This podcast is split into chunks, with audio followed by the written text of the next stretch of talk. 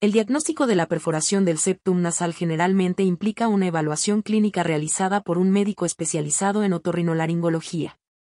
Algunos de los métodos de diagnóstico comunes incluyen Examen físico.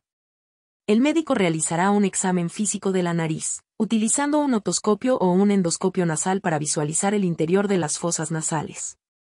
Esto ayuda a identificar la presencia y ubicación de la perforación, así como cualquier otra anomalía en la cavidad nasal.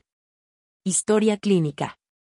El médico recopilará información detallada sobre la historia médica del paciente, incluyendo antecedentes de lesiones traumáticas, cirugías nasales previas, uso de sustancias nasales como la cocaína, y síntomas asociados con la perforación, como sangrado nasal recurrente u obstrucción nasal.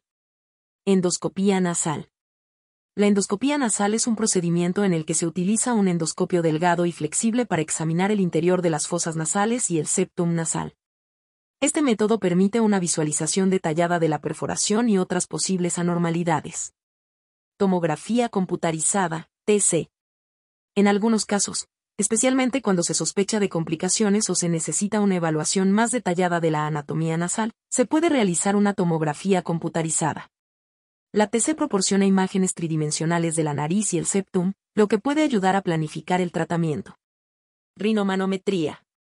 Este examen mide la resistencia del flujo de aire nasal y puede ayudar a evaluar la función nasal. Si hay una perforación en el septum, puede afectar el flujo de aire y la rinomanometría puede ser útil para cuantificar estos cambios. Es importante señalar que el diagnóstico y la evaluación de una perforación del septum nasal pueden requerir una combinación de estos métodos. Una vez que se confirma la presencia de una perforación, el médico trabajará con el paciente para determinar la causa subyacente y desarrollar un plan de tratamiento apropiado. Esto puede incluir medidas conservadoras, medicamentos o, en casos más graves, procedimientos quirúrgicos para reparar la perforación.